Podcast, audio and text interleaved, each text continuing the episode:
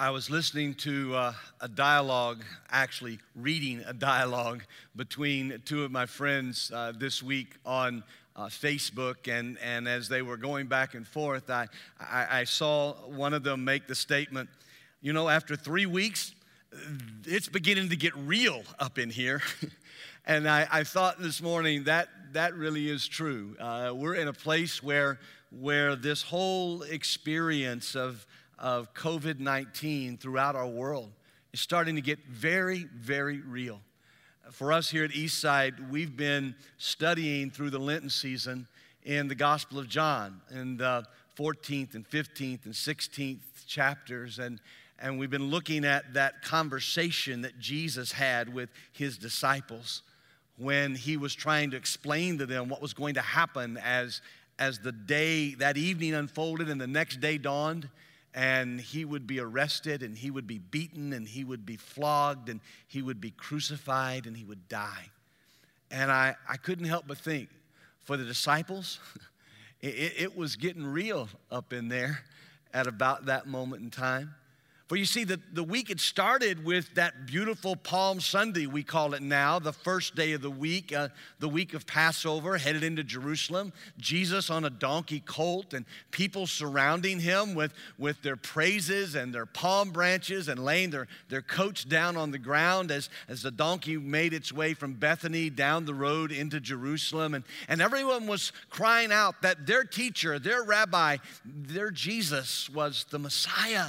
And they had all this expectation of who he was supposed to be. And, and now, now, just days later, they're sitting in an upper room, and this same Messiah, this same Jesus, is, is now, he's now saying to them things like, I'm going away.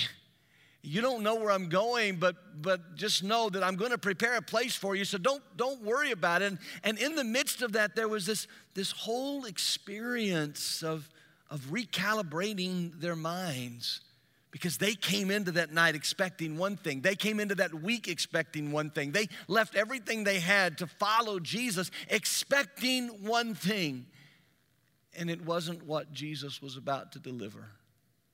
For the last few weeks, all of us have been dealing with the reality that the expectations we had for the spring, the expectations we had for Easter, the expectations we had for our senior year in college or our senior year in high school, those, those expectations are not really what's going to happen. Instead, we're in a place of recalibrating. And so I want us to, to understand something that Jesus was trying to teach the disciples, and, and something I believe he's trying to teach us as it's getting real up in here, in your house, where, where nerves are beginning to be a little frayed, where, where relationships are beginning to be a little stressed, where, where questions are becoming more important, and, and life, life has changed. What I want us to understand, that Jesus wanted the disciples to understand, is that when he recalibrates our expectations, he never leaves us to our own resources. You see, he helps us discover hope. And when he helps us discover hope in the midst of the changing expectations, he does it as the result of a, of a relationship that we have with him, a relationship where in the midst of our angst and in the in midst of our anxiety, he is, he's always there with us through the person of his Spirit, the Holy Spirit. Listen to the way that Jesus said it to the disciples in John chapter sixteen. I'll start reading at the last half of verse four. I did not say these things. Jesus is talking to the disciples. I did not say these things to you from the beginning because I was with you. But now I'm going to him who sent me, and none of you ask me, where are you going? But because I've said these things to you, sorrow has filled your hearts. Nevertheless, I tell you the truth. It is to your advantage that I go away. For if I do not go away, the Helper will not come to you. But if I go, I will send him to you. And when he comes, he will convict the world concerning sin and righteousness and judgment. Concerning sin, because they do not believe in me. Concerning righteousness, because I go to the Father and you will see me no longer. Concerning judgment, because the ruler of this world is judged. I still have many things to say to you, but you cannot bear them now. When the Spirit of truth comes, he will guide you into all the truth, for he will not speak on his own authority. But whatever he hears, he will speak, and he will declare to you the things that are to come. He will glorify me, for he will take what is mine and declare it to you. All that the Father has is mine. Therefore, I said that he will take what is mine and declare it to you. What Jesus was, what Jesus was trying to say to the disciples, and what I believe he's trying to say to us as we, as we walk into even further on this journey, on this journey of what God is doing in the world right now in response to the COVID nineteen, is that we're never alone. He's always with us. And even though we can't see Jesus, even though we don't have him physically, tangibly with us today, we do know that his Spirit lives in us. And on that night before he died, when all the The memories of the shouts of Palm Sunday were echoing in the brains of the disciples, it was the voice of Jesus that spoke truth. And truth, truth is the most important thing we need to know in these days. Truth is the most important thing we need to find in these days. And what God has done through sending Jesus, and what Jesus has done through sending his Spirit to be with us, is that, that he has shown us, he has given us an opportunity to listen to truth. There's a lot of confusion in the church world about the role of the Holy Spirit. But Jesus is pretty plain when he's talking to the disciples on the night before they entered into their anxiety-ridden place where it's getting real up in here. No, what he's saying is when it gets real, when life gets hard, when things get tough, I'm going to make sure you have someone who tells you the truth, and who tells you the truth about some really important things. The first thing he's going to tell you is that he's going to speak truth to you about who you really are, about the way you look at the world. See, when he says that the Holy Spirit will be the one who is the helper, who is here to help us, and, and one of the ways he helps us is to convict us regarding sin, what he's really saying is that he's going to speak truth to us about the real nature of who we are. He's going to, he's going to talk to us about that place we are when nobody else is looking. Years ago, uh, my, uh, my nephew was caught in a predicament where the, the real desires of his heart were different than the desires of his parents and grandparents and family. It was a Christmas gathering. Uh, my nephew John was about two and a half years old.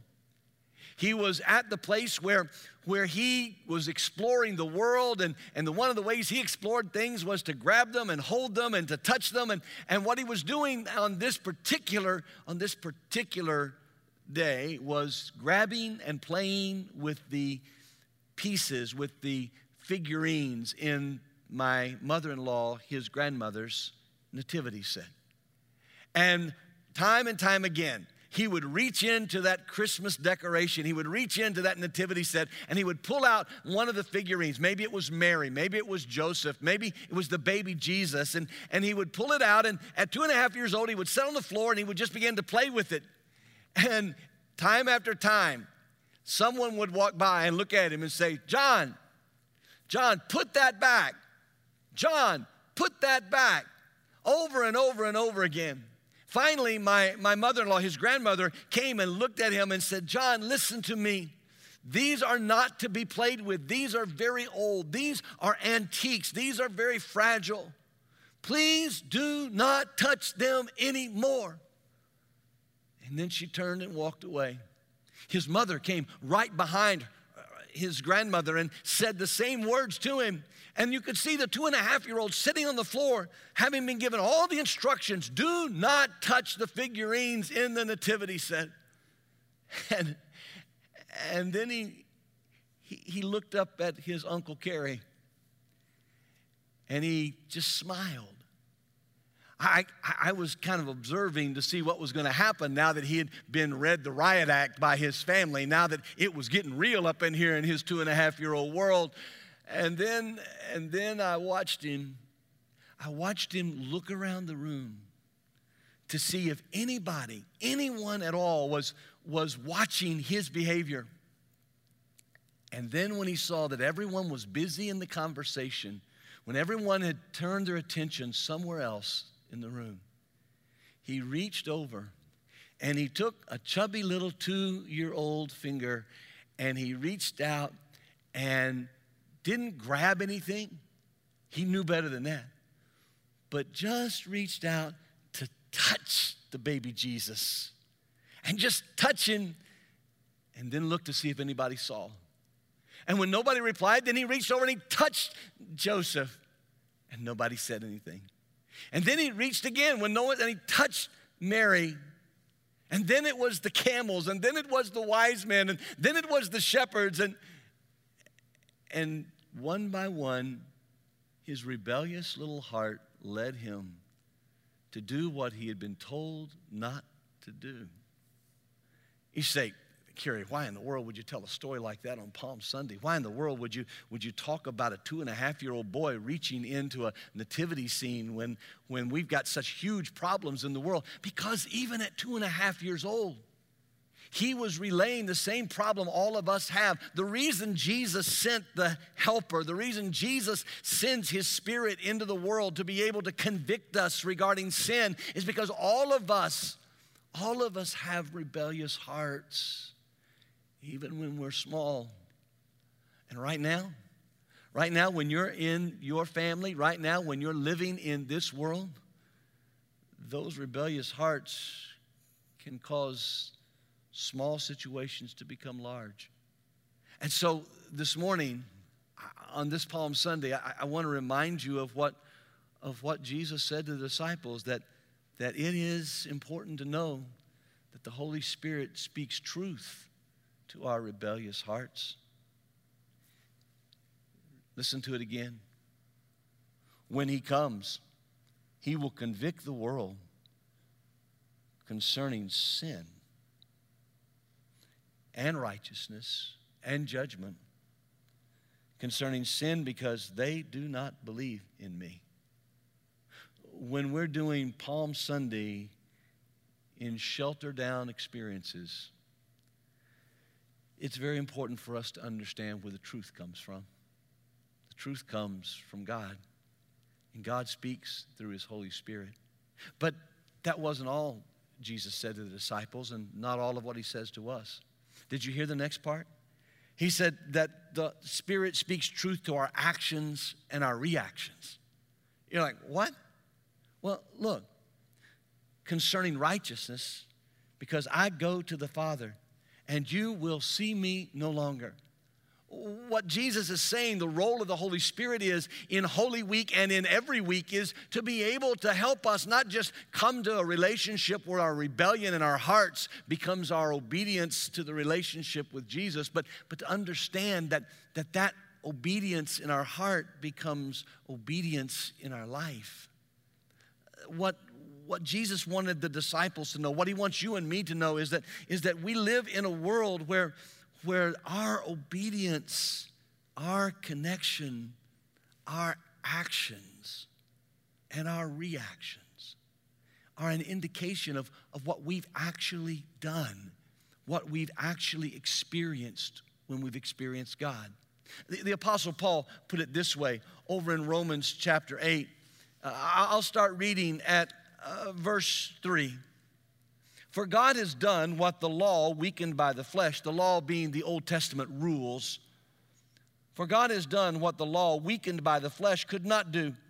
By sending his own Son in the likeness of sinful flesh, and for sin, he condemned sin in the flesh, in order that the righteous requirement of the law might be fulfilled in us, who walk not according to the flesh, but according to the Spirit. For those who live according to the flesh set their minds on the things of the flesh, but those who live according to the Spirit set their minds on the things of the Spirit. To set the mind on the flesh is death, but to set the mind on the Spirit is life and peace. For the mind that is set on the flesh is hostile to God, for it does not submit to God's law. Indeed, it cannot. Those who are in the flesh cannot please God. The Holy Spirit not only invites us to turn our rebellious hearts toward God, but he invites us to live in a relationship with Jesus Christ in such a way that, that our life is marked by the grace, the mercy, the love, the forgiveness that Jesus' life was marked with. And if we believe that we are going to be people who are walking in the Spirit, if we believe we are people who are going to be following on the path of Jesus, if, if we believe that we want to be people who make a difference in a world that's broken, then, then part of what we have to understand is that we have to continually ask the Spirit of God to be in control of our actions and our reactions. There's probably been no greater time in human history than this time for us to measure our actions and our reactions, because what's happened is we are now so close to one another in our families. We are so isolated from the rest of the culture that now, now it's that place where if you can't live it in private, then why were you trying to live it in public? You see, uh, what Jesus does is that He te- tells us that the Spirit will come to give us strength. As we're four Sundays in, as we're four weeks into this whole process in our nation, as we're getting reports that are coming back from all over the world of the hurt and the pain and the death, I find it interesting that we're also finding the stories of the grace and the goodness and the mercy of God in the midst of the world's pain. And I would suggest to you that, that that's the place where, where the Spirit of God is, is speaking to people through our actions as believers. I mean, if we don't really follow Jesus now, then when? When would we follow him? And we follow him and we allow the Spirit to speak truth to us because the next thing Jesus said. I mean, we read through it so quickly that, that the Spirit will convict the world concerning sin and righteousness and judgment. What does he mean by the judgment? Listen to it again. He says, concerning judgment, because the ruler of this world is judged. See, the perspective Jesus had in this conversation with the disciples and the, the perspective that Jesus had and has for us is that the next day he was going to conquer Satan. The next day he was going to conquer sin and death and even hell itself. When he died on the cross, when he was resurrected on that first Easter morning, what Jesus did was that he changed the world. He changed the entire format, and, and things would never, ever be the same again. You see, the perspective of those of us who listen to the Spirit of truth is that Jesus has won the battle, the battle that rages in our soul. And he sends his Spirit to, to invite us in, to convict us, and, and to draw us, and to comfort us, and to guide us so that So that we are people who understand that our perspective on the world is totally different. For one of the one of the fun things that I've seen in the last few days is that since the, the cessation of all the sporting events in our country, the stations, the, the broadcast stations that have, have focused on sports have, have begun replaying all of the old games that they have deemed to be the greatest in history. And, and people are doing all types of things because there's no live sports happening due to the, to the shelter-down rules around our country. And so games that we saw played five years ago or ten years ago or a year ago are being replayed on television. And I have to admit to you, I have absolutely no interest in watching those games. Those of you who know me know I'm a huge University of Kentucky basketball fan. I have no desire to watch Christian Laettner from Duke hit the winning shot to beat Kentucky in the finals of the N C double A championship. I don't care if I ever see that again. I know the end of the story. Why would I want to watch that game again? Whatever your favorite team is, those of you who are Cubs fans, watching the, the, the World Series that the Cubs won for the first time in decades, you know they won. You know the, the story. You know the ending. Some of you have memorized pitch by pitch how those last few innings went. When you know the end of the story, your perspective changes. You see, now, for those of you who are Duke fans, you watch that game waiting for that moment when the shot goes in and your team wins and you remember the victory. For those of you who are Cubs fans, you watch those games replayed so that you can remember again the feeling that you had. What I want you to know is that part of the Holy Week story, part of Easter's story, is the same thing in your experience with God. It's the place where you remember. That's why we come to Holy Week every year, and we remember. That's why not being in the church sanctuaries of this country and the world on Holy Week is not going to change the reality. Christ will still be celebrated in your home, in my home, in our hearts. Those of us who understand that the Holy Spirit speaks truth to convict us of our sin, to, to lead us and guide us in the way that we act and react. That he speaks truth about the fact that no matter how difficult our days, Jesus has already won, and he offers us the opportunity to live forever with him. Because you see, the last thing the Spirit of God does when he speaks truth into our rebellious hearts, and when he speaks truth into our actions and reactions, and when he speaks truth into our perspective on the world, is that he guides us. He aligns us with a, a life that aligns with God and a life that glorifies God. Listen. Listen to the way Jesus said it again. I still have many things to say to you, but you cannot bear them now. When the Spirit of truth comes, he will guide you into all the truth, for he will speak not on his own authority, but whatever he hears from Jesus, from God the Father, he will speak. And he will declare to you the things that are to come, and he will glorify Jesus, for, for he will take what is Jesus and he will declare it to you. And all that the Father has is mine. Therefore, I said that he will take what is mine and declare it to you. A few weeks before the COVID nineteen outbreak, my wife Becky and I were, were traveling home on a plane. Uh, we, had, we had booked our seats close to each, next to each other, and, and we were kind of hoping that there'd be nobody else in our row. When As the plane is boarding, this family of four, a mom, a dad, and two girls, came down the aisle, and, and I kept thinking, maybe they won't be in our row, maybe they won't be in our row, but they were in our row. And the father sat next to me, and then the two girls, and then their mom. And for the entire flight, it was one of those flights actually coming back from Florida filled with people who had been to Disney World and children who had been having such a wonderful time in Disney and Epcot and all the other places, Universal Studios in Florida. And the, the, the sugar had run through their veins, and they were all animated and excited. It was a noisy plane, and there were children who were crying and laughing, and, and there was just a very noisy flight back. But through the entire time, these two little girls who were sitting next to their mom and their father, who was across the aisle sitting next to me, they were the most well-behaved little girls I've ever seen in my life.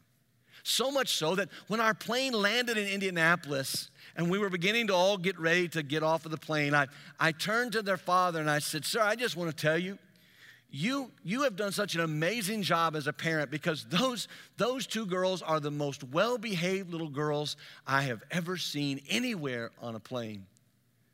He, he, he looked at me and rather shyly said, thank you, but I have to tell you, they don't act like that at home. At home, they tear each other apart.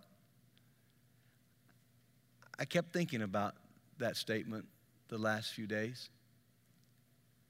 Because right now, church, right now, Christian people, we can't be people who just live our faith on Sundays in front of the people who gather in sanctuaries. We have to be people who, who live our faith at home, because that's where we are. So dads, how you treat your children's mom, that's important right now. Moms, how you treat your children's father, that's important right now. And children, how you treat your parents and how you treat each other. And parents, how you treat your children. These, these things are all right now being pressed together. I believe that they can be shaken, and your world is being shaken. But when they're pressed down and shaken together, I believe God can do amazing things. This Easter, I believe God is going to do more in the world in our homes than at any other time. And I know the anxiety runs high. And I know some of you don't know which news feed to believe and what rumor to hear and what is really truth. But what I want you to know this Palm Sunday two thousand twenty is that the voice of Jesus speaks clearly. And it speaks differently than the voice of the crowd. Because the Spirit of Jesus is at work in our world. The Holy Spirit, speaking truth to our rebellious hearts, speaking truth to our actions and our reactions, speaking truth on our perspective of the world. But you've got to know, Jesus is alive, and He is here, and He will make all things, all things work together for our good. For you see that, that Romans eight passage that I read for you a few minutes ago, in the first few verses of Romans chapter eight, Paul uses those to build the case for those very famous passages at the end of that chapter about nothing separating us from the love of God, about nothing being able to overcome the people of God, about everything being worked together for the good of the people of God. So today, my prayer for you and my prayer for our world is that we will, we will understand what it means. We will know what it means to not just live our life publicly with this faith in Jesus, but to live our lives right now at home the same way we would live them if the whole world was watching, because the world is watching, and they want to know, where's truth? And we're the people of God.